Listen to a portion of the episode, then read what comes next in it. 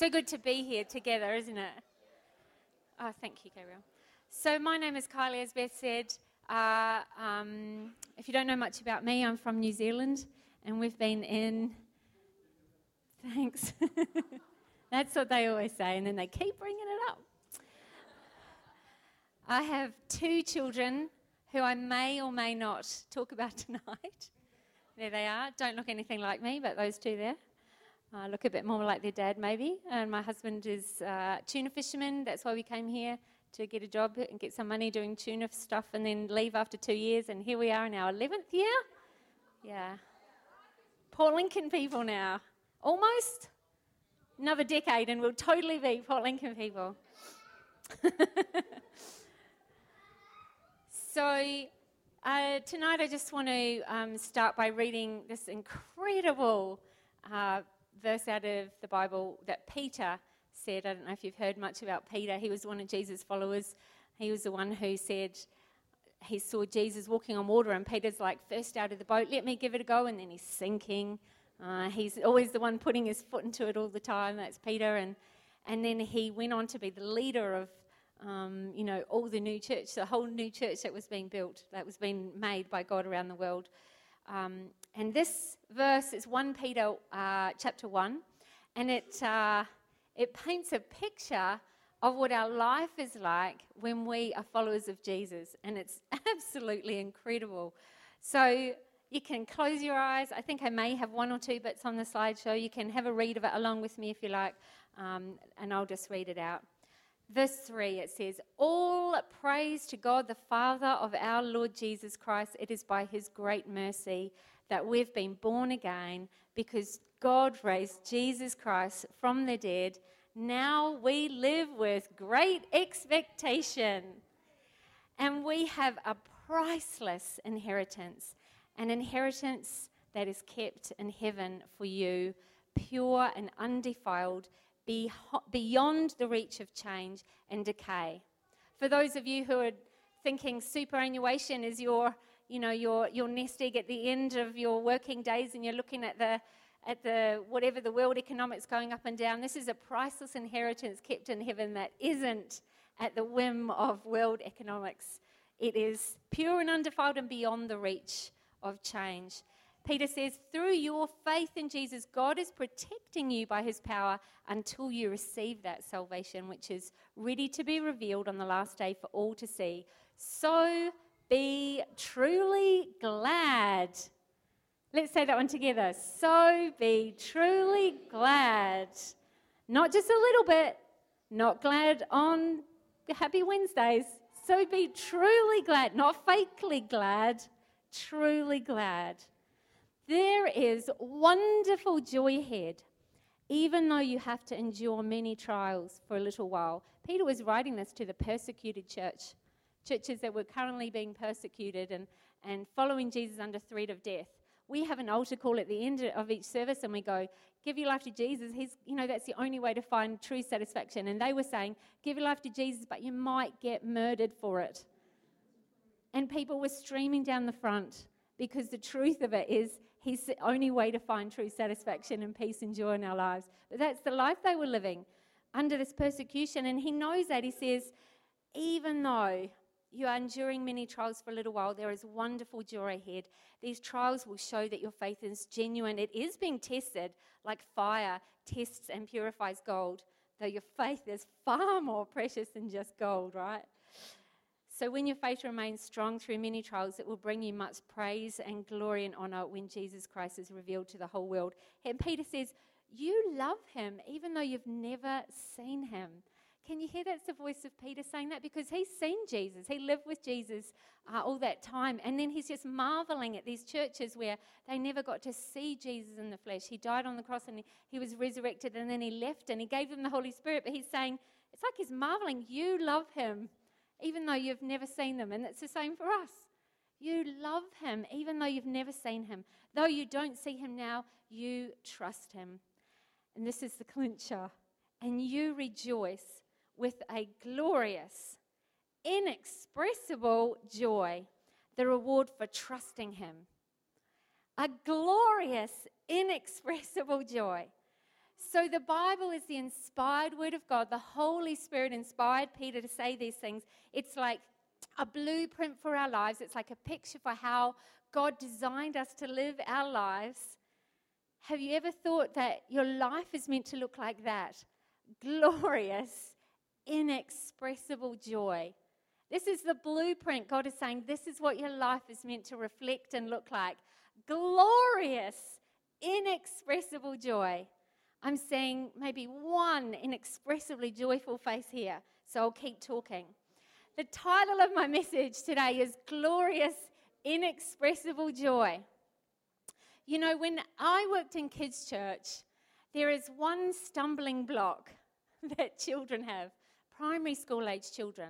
If you are a primary school age children, then you can yell it out if you think this is true. They'll believe what you tell them about Jesus and the love of God. They do believe it, they get on board. But there's one thing, and they're like, no, Pastor Kylie, you can't be serious. I'm drawing a line in the sand. I can't get on board with that. Jesus can't possibly have meant it. It's an impossible command. Do you know what it is? It's to love your enemies. Why? Because primary school age children have enemies, right? They, yep, they have enemies. Some of them have arch enemies. Some of them have arch nemesis. Nemesis. They know the names of their enemies and they're like, Jesus, you've gone too far. I can't possibly have love for Bob or Timmy, whatever his name is. It seems like an impossible commandment to children that we're still working on in kids' church. And I think for adults, there's one impossible seeming command that a lot of adults will draw the line and go, No, Jesus, you've gone too far with that one. Maybe we're interpreting it wrong. He can't possibly mean it. And that is this command about joy. Rejoice in the Lord always. Just in case you didn't hear. And again, I say, rejoice. As we've been talking about at Growth Track, Paul wrote that while he was in prison.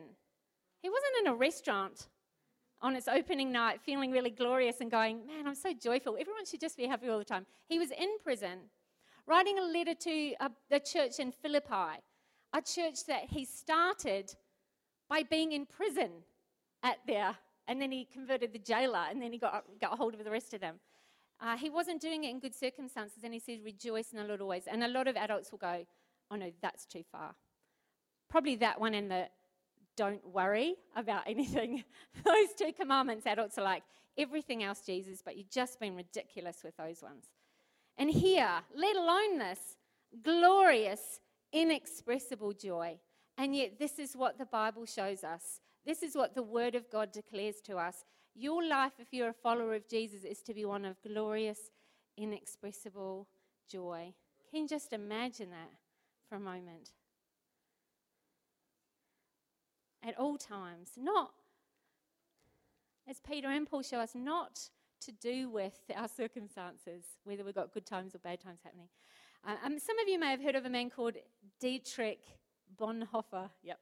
I may be saying it right. I may have even spelt it right. He was a pastor in Germany when the Nazis took over.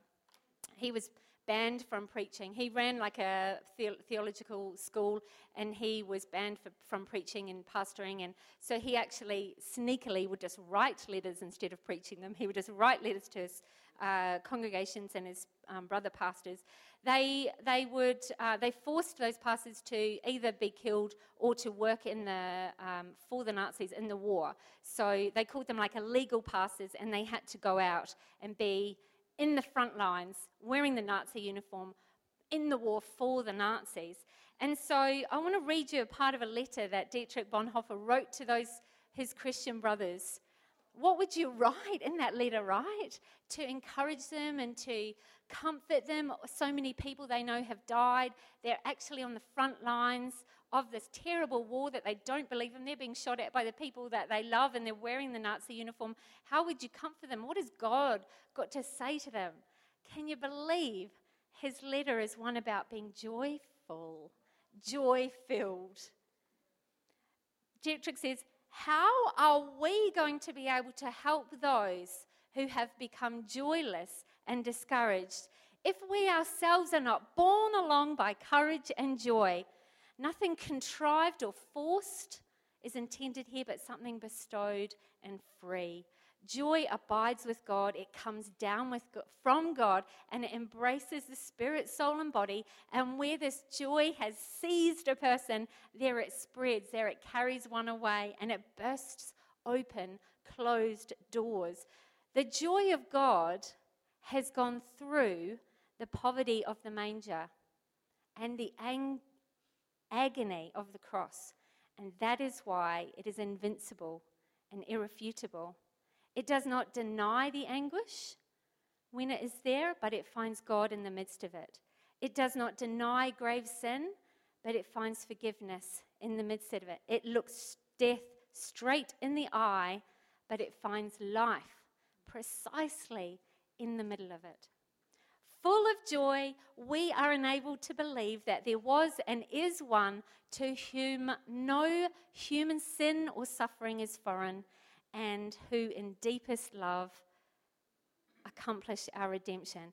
I just love that reasoning. How are we going to be able to help those who have become joyless and discouraged if we ourselves are not borne along by courage and joy? When the Bible talks about joy, it doesn't describe some sort of fleeting pleasure, uh, and it doesn't talk about some sort of crazy smiling person in the middle of terrible things happening all around you. It's not sweetly smiling and denying, no, no, everything's fine, everything's fine when the world's falling apart. It's actually, the Bible describes joy as the strength of heart, the, the, the boosting up, the strengthening of the heart to get through the storm. It's the hope that strengthened Jesus as he went to the cross, who for the joy set before him endured the cross. In John 16 20, Jesus says, he's talking to his disciples, and he's, that he's just about to go to the cross. And he says, Truly I say to you, you will weep and you will lament, you will grieve, but your grief will be turned into joy.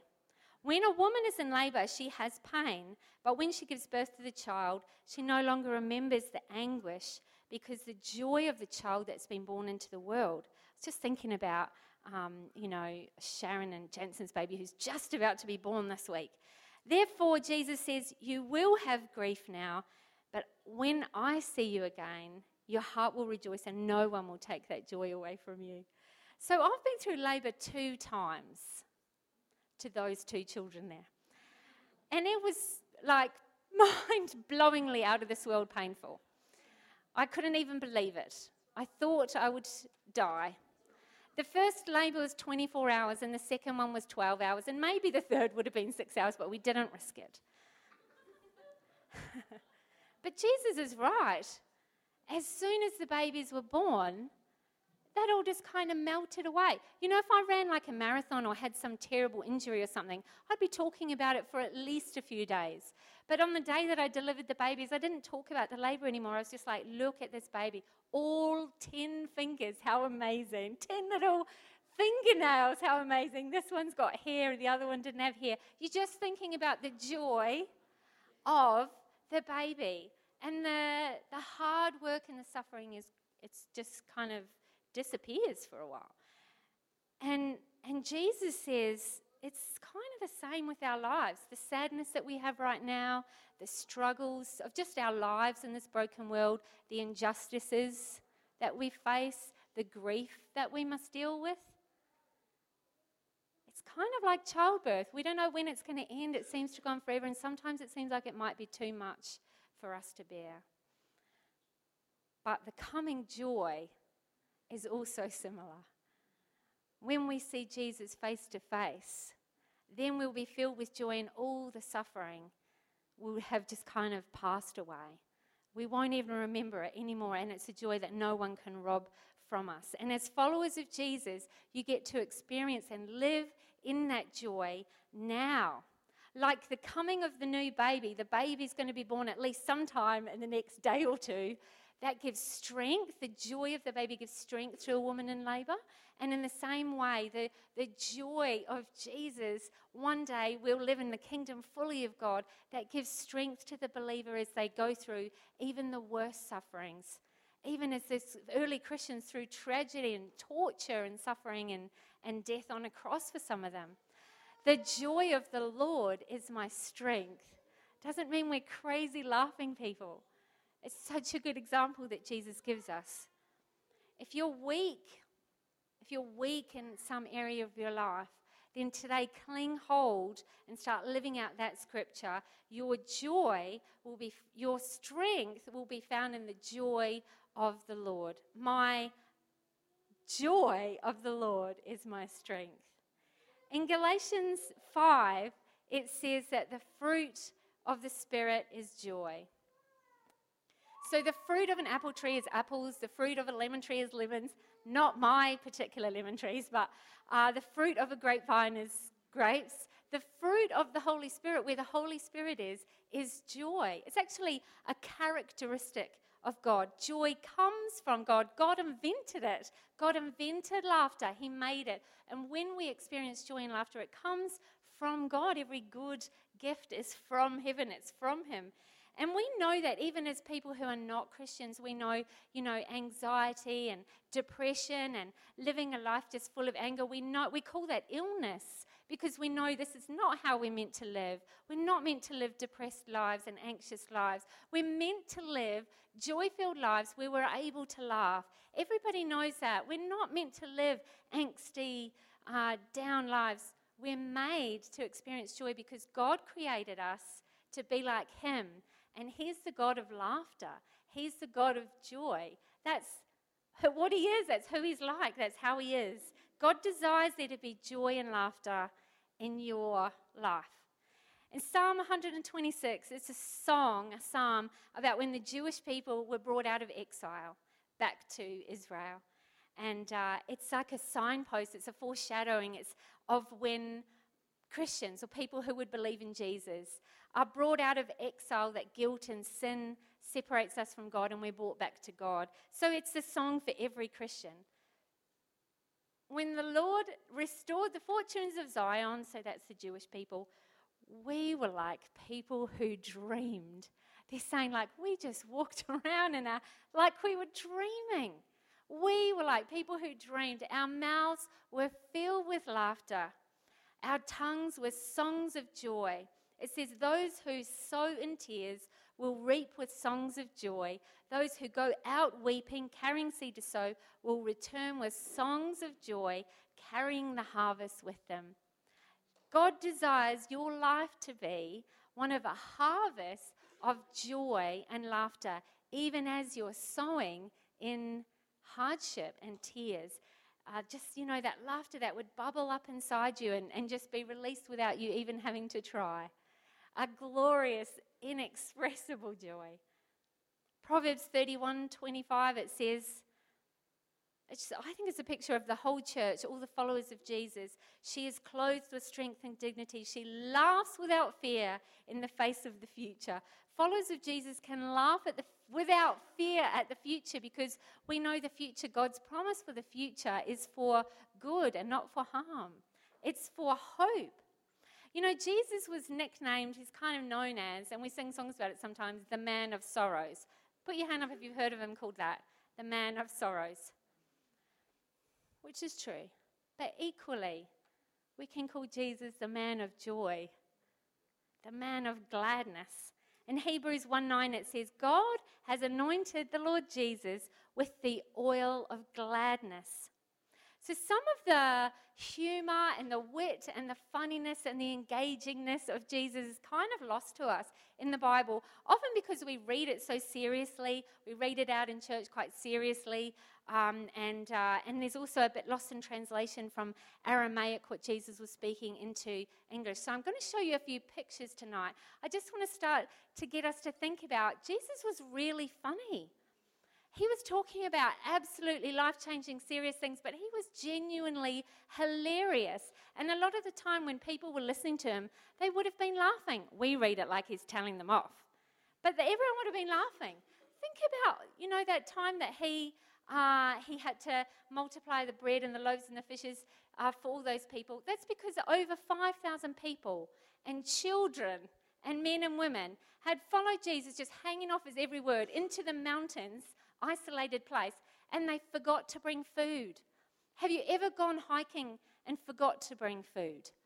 Have you got children and you go out and you forget to bring food? Are you a child and you forget to bring food or forget to mention it? Mum, have you got some food? How long is this journey? We've got to bring food, right? You're going on a trip to Adelaide and you don't just forget to bring food. You know, I've got seven hours in the car and we've got children, we better throw some food at them. They just hung on his words so much, he was so engaging. They forgot about work, they forgot about food, they forgot about drink. Hours or days later, they're like, Man, I'm hungry, I forgot. And he has to feed them. So he was engaging. So, some of that, let me just tell you a little bit about Jewish humor, what the Jewish people of that time found funny, right? There's a little example jujitsu. They loved puns. They'd love all those dad jokes. They loved a good pun. They loved alliteration, so that's where words sound the same or there's repetition of words. That's just hilarious humor in that time. They loved word plays where you're playing on words that comes into that pun and alliteration. And they loved surprise. Someone's telling a story and then at the end there's a twist. They'd just be rolling on the floor laughing. They loved exaggeration. The more exaggerated someone's features are, you can see that even now in like Jewish cartoons, if you look up Jewish jokes and stuff, the more exaggerated that things are, the funnier it is. And so obviously they didn't have, you know, papers and internet and, and pictures and stuff. They're drawing word pictures they're drawing pictures in their mind out of these words. So when someone's telling like a funny pun with a word play in it and some surprise and huge amounts of exaggeration, they're building up these pictures in their mind and, and they're finding it hilarious. So let me read you just a couple of little parables or things that Jesus said, and bearing this stuff in mind, let's see if he's funny. This first one, I never heard this one told as a joke. Matthew 23 23 to 24. This is Jesus speaking. Woe to you, you teachers of the law and Pharisees, you hypocrites! You give a tenth of your spices, mint and dill and cumin, but you have neglected the more important matters of the law justice, mercy, and faithfulness. You should have practiced the latter without neglecting the former. You blind guides, you strain out the gnat, but you swallow a camel. It doesn't sound funny at all, does it? It's really lost in translation. They definitely would have been laughing all over the aisles at that. Laughing all over the aisles. Normally, we read that, I think, in quite a Jesus telling off kind of voice. But the thing is, if you go back a little bit in that chapter, Jesus wasn't talking to a bunch of the Pharisees and the laws. They, they weren't there. He's talking to his disciples and the, and the people. He's talking about them. He's just making these exaggerated things to say, like, don't get caught up in, in being like the hypocrite and stuff. So a gnat is like a tiny little insect, and he's saying you'll strain out the gnat, but you keep the camel. Um, and I've got a bit of a picture here to show, like, this kind of exaggeration. So he's saying you'll take the small parts of the law, but you're missing the really big, big things. The picture that, that builds up in their minds, like this picture on the screen, they're straining out a tiny gnat so they don't drink it in their wine, but they're eating a camel. They're putting whole camels in their mouth and swallowing it. The picture is hilarious. Further reinforced by Jesus by this word play, because the word for camel is galma, and the word for Nope, the word for gnat is galma, and the word for camel is gamla. So he's saying this fantastic wordplay. I tried for ages to try and come up with something that would be more relevant today, and I just totally couldn't. Jesus is absolute genius with his wit. To get that much humor in that little, little bit is really amazing. Have a try in your own prayer life tonight to try and think of like any, any way that you can compare with it. People would have been laughing and they would have gone, that's right, he's hit the nail on the head. They're worried about the tiny little things and they're letting these huge things slip by. It would have been funny, but it's a really deep truth, and they recognize about God in it. Here's another one. Jesus said, Matthew 19 23, it is hard for a rich man to enter the kingdom of heaven. It's easier for a camel to go through the eye of a needle than a rich man to get into heaven. Again, we read that pretty straight and kind of condemning, but the picture of the camel going through the eye of a needle would have made them laugh. That's a good one, Jesus. They're like, yeah, that's ridiculous. Come on, get that camel through the needle. Jesus talks about being wise and how we interact with each other. He says, Don't throw your pearls to the pigs. We read it so seriously, but it's actually it's funny.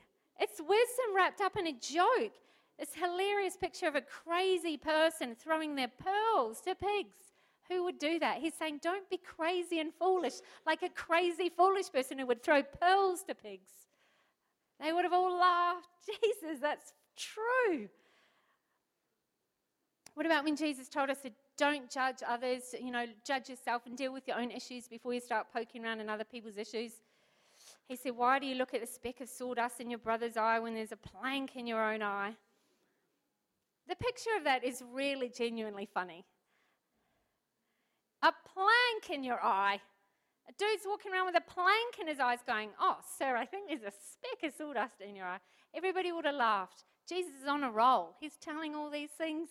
Everybody have laughing and laughing, and at the same time going, That is so true. I probably don't need to carry on to my spouse or my child anymore about that thing until I deal with my thing first. How easy is it when, when there's humor involved to take true things on board? The kingdom of heaven is like a mustard seed, Jesus. He talks about Peter and he goes, On this rock, I'll be my church. That's hilarious. James and John are there and they, they're like, they know Jesus is God and they find some people who annoy them and they go, Smite them, Jesus. Get them with lightning. Get them with lightning. Smite them. Jesus like, Guys, I got this. Sons of Thunder, settle down. And they're known from that point on, this nickname, Sons of Thunder. It's just a play on what they said. Jesus is saying, Don't take yourselves too seriously, guys. God's got this. We're not smiting anyone. Most of the things I think in the, in the Gospels, I think you can read as though Jesus has a twinkle in his eye.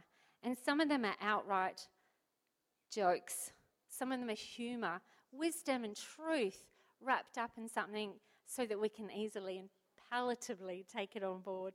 And this week, I want to encourage you to read through the Gospels, maybe like the Gospel of Matthew. And as Jesus is saying the parables and he's saying things and he's making those metaphors and those puns, try and build up the picture and try and read it.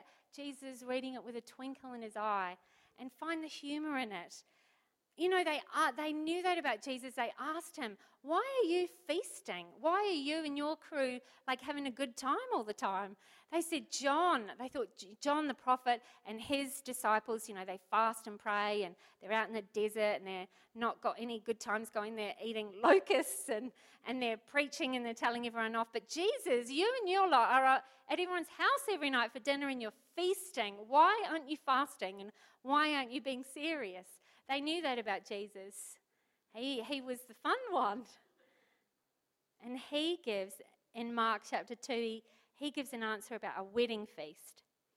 And he describes what the kingdom of God is like. And he's like, We're feasting because I'm like the bridegroom, and it's not time to, to be mournful. I'm here.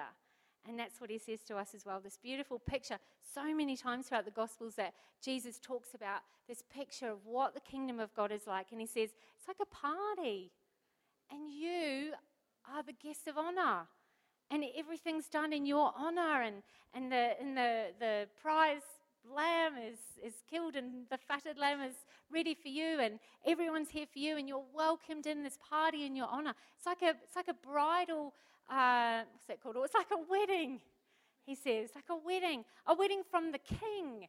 The king's wedding, a royal wedding where everyone, even like the, the homeless people, are invited. Everyone's invited.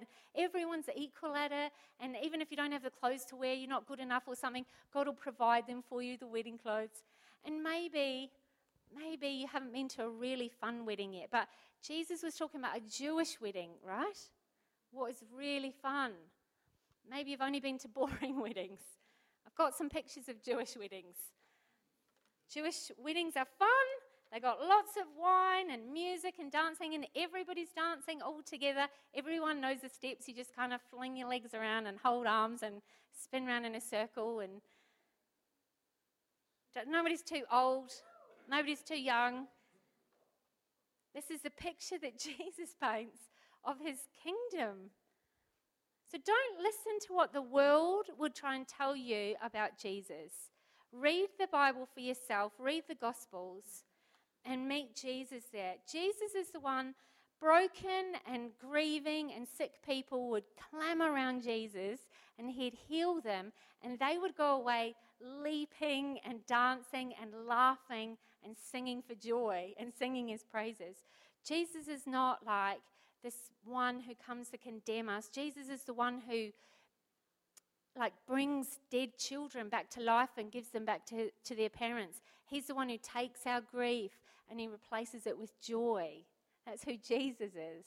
Don't listen to what the world tries to tell you. That's a true picture of Jesus. And the life that he offers is one of glorious, inexpressible joy. Some translations say unutterable. Like it's this kind of joy that you can't even explain. It's more than words can put into can put into words. so relationships. Pastor Rob's been talking the last uh, this morning and last week about um, friendships and um, you know relationships are really what all we've got going on in our lives. It's really the most important part of our lives, and we just burden our relationships too often with so much angst and work and um, worries and busyness, and that's just not the glorious, inexpressible, joy filled life that God wants. So this week, I want you to do something fun, not just for yourself, but with others. Do something fun with each other.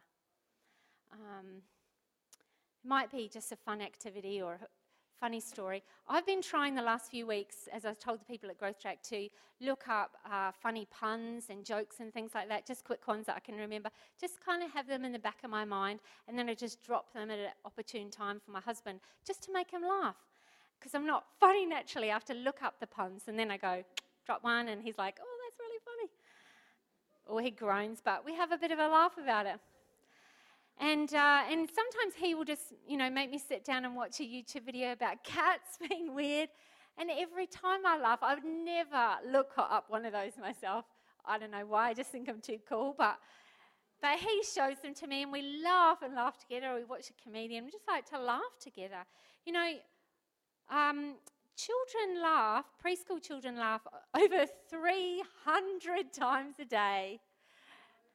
So if you're married, is it really too much to ask that you have a bit of fun like once a week?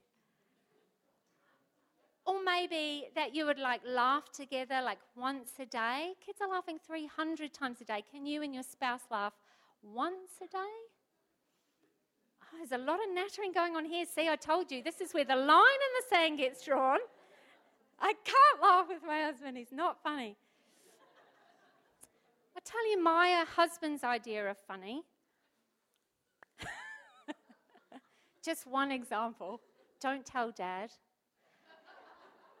I have in my bedroom, uh, we had a blue blanket. I've told you this one.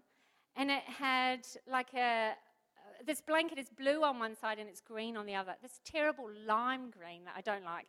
So there's blue things in my bedroom and a picture with blue in it. There's nothing remotely lime green. So every day for several years, I put the blanket at the end of the bed, the blue side up, right? Obviously. I'm not letting any of the green show. And then one every time my husband kept putting it so that both the blue and the green would show. And one morning I said, dude, just put it so that only the blue shows. I pointed around and said, there's nothing lime green in the room. Just put the blue side up. He's like, okay, dear and he, which he always says. And then he puts it on, and then he went to work. And I went to work. And then I came home that night before he'd come home, and I found the green side up, totally green, no blue even on. And I was like, who's come into my room and put this on? Like, have my kids come into my room and put this? He'd gone to work, right? And during his half an hour lunch break, he'd spent that whole half an hour hooning to the other side of town just to flip the blanket and then gone back to work. so that's what I'm dealing with. He's cheeky. But look at all the laughter we got out of that. so I want to encourage you if you're married to laugh. Like, crikey, once a day is not really that much in a day. But just you know, have like, I don't know, some funny story up your arm or, um, or bring up some funny thing of when you first got married and you burnt all those things or you're learning to cook or whatever it is or funny things your kids have done or um, all the other funny stuff you have to learn when you get married and you're like, oh, that was a disaster that day, wasn't it? Just bring those things up. If you've got kids, uh, you know, and you're making school lunches, put a little joke in their lunchbox so they get it at lunchtime and they go, oh, what a funny mum and dad I have, or whatever it is. And they have a little laugh and they share it with their friends, and the laughter goes on and on. If you've got tiny little kids and they're making you read that book over and over, just do the funny voices and make them laugh and, and, and uh, all those exotic things that they want you to do over and over. Just do them over and over. If you, if you, if you just kind of uh, have teenagers, you know, I don't know how to make teenagers laugh, but maybe sit, sit with them and watch the cat videos together. Watch their memes or vines or whatever they do nowadays. Just sit with them if they're laughing. Go, what are you laughing at? And let me look at it as well. We'll take them out for a hot chocolate and, um, and just try and make a plan and be strategic. Like, have we done something fun with our kids this week? Have we done something fun with our spouses this week? Or if you're a single person, like at your workplaces, just for learn some jokes and get some puns going and crack a joke or at the shops or with your neighbors. Just make a funny joke and share a bit of joy because we need to be light-hearted people. We're light-hearted people because we don't have to carry the world on our shoulders. We don't have to carry every burden. Jesus carries our burdens for us. He said, "Cast all your cares on me because I love you." So we don't have to be people who walk around the world with the world on our shoulder. We can be light-hearted and have a bit of humor at ourselves as well. Like, isn't our world so offended now? Our culture's really like offended easily, and sometimes I get offended at stuff too, particularly stuff that Mike does or says, my husband. But I just, you know, we just got to be light-hearted, and it's okay to have a little chuckle and let things slide, and chuckle at ourselves as well. So the other day, I was we dropped Nikita at McDonald's. She works there now. You can all wave if you go in for a cheeseburger. And, uh, and so I dropped her at work, and then Mike and I were like, oh, let's get a coffee and we'll go, whatever, go for a drive or something. And so she had already sort of started working, and we got a coffee. And, and then it had been a few minutes, see, so she's behind the counter already working. And, and then me and Mike are walking out. So I get to that sort of the far side of the place, the door, and I look back, and then I saw Nikita, my sweet, darling daughter, and I'm like, oh, see you, Nikita, have a good shift, I love you. And then we walked out because that's just what I naturally do. I'm like, oh, that's my kid. I love you. Have a good shift. Bye. And as we walk out, Mike's like, oh my gosh, you are one of those embarrassing mums. I was like, no, I am not. She would not be embarrassed by me saying I love her. He goes, let me rephrase. Oh my gosh, you are one of them embarrassing wives. I said, Yes, I probably am one of those. I can, I can let that one go. That one's probably true. Let's just have a bit of lightheartedness about ourselves as well. Jesus can carry the weight of the world. We don't need to. And we're not perfect. We don't need to be. Let's just have a bit of joy in our lives and, and, uh, and start to get closer and closer to knowing the glorious, inexpressible joy that Jesus wants us to live in. So let's just close uh, in prayer right now. I'll ask the music team to come back and, um, and let's just pray. Let, just close your eyes and pray if you, if you will. So, if you don't call yourself a Christian yet, if you've maybe never thought about Jesus or thought about Jesus in this light, that He's the one who brings joy, then, um, you know, I'm just going to give you an opportunity to pray now. Uh, and you can ask Him to meet with you and to be in your life. And if you are a follower of Jesus and you've listened to that and you thought, glorious inexpressible joy, that's not really what my life looks like right now, or I've done, I've forgotten, I haven't had, fun. when was the last time I had fun? I can't even remember the last time I laughed. I never have fun with my kids. I never have fun anymore. And we're going to just pray about that as well. So let's just speak to Jesus. He said he's, he's closer than a friend if you want Jesus for the first time to meet with you, um, you can just pray to Him now in your own heart and say, you know, Jesus, I want to meet you. I want to know that you're real for myself. I want to believe in you. I want your forgiveness. I want this heaviness, this guilt, this sin to be gone and be replaced by your joy. I want that in my life, Jesus. Meet with me. Be in my life.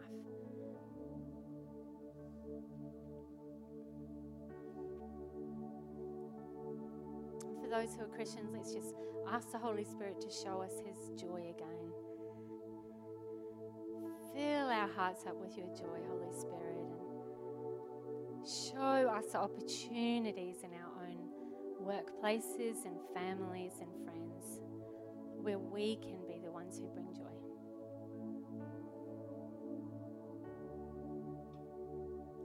So, Lord Jesus, you set before us this incredible path. And for some of us, it seems like an impossible path to live a life of glorious, inexpressible joy. We want it, Jesus. We ask that you'd fill us with your spirit. Give us lives we can live borne along by courage and joy, that we're the ones bringing your joy and your laughter to all around us. This week, I pray as we read your Bible that we would have open eyes to see when you were speaking with a twinkle in your eyes, that we would see you as the man of joy. And Holy Spirit, I ask you to inspire us and help us as we plan we plan to bring joy into our families' lives. We plan to bring laughter and joy to our spouses and to our children and to the people in the shop and the people at our school and our workplaces.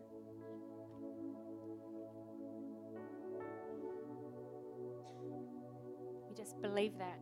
Promise your scripture says that we can be truly glad and have wonderful joy ahead even as we endure many trials for this little while. We thank you that you're the God of joy. Amen. Thank you so much. I pray you have a joy filled week and that you, as you read the scriptures this week, that you look for those funny bits when Jesus was meaning it in a funny way. Amen.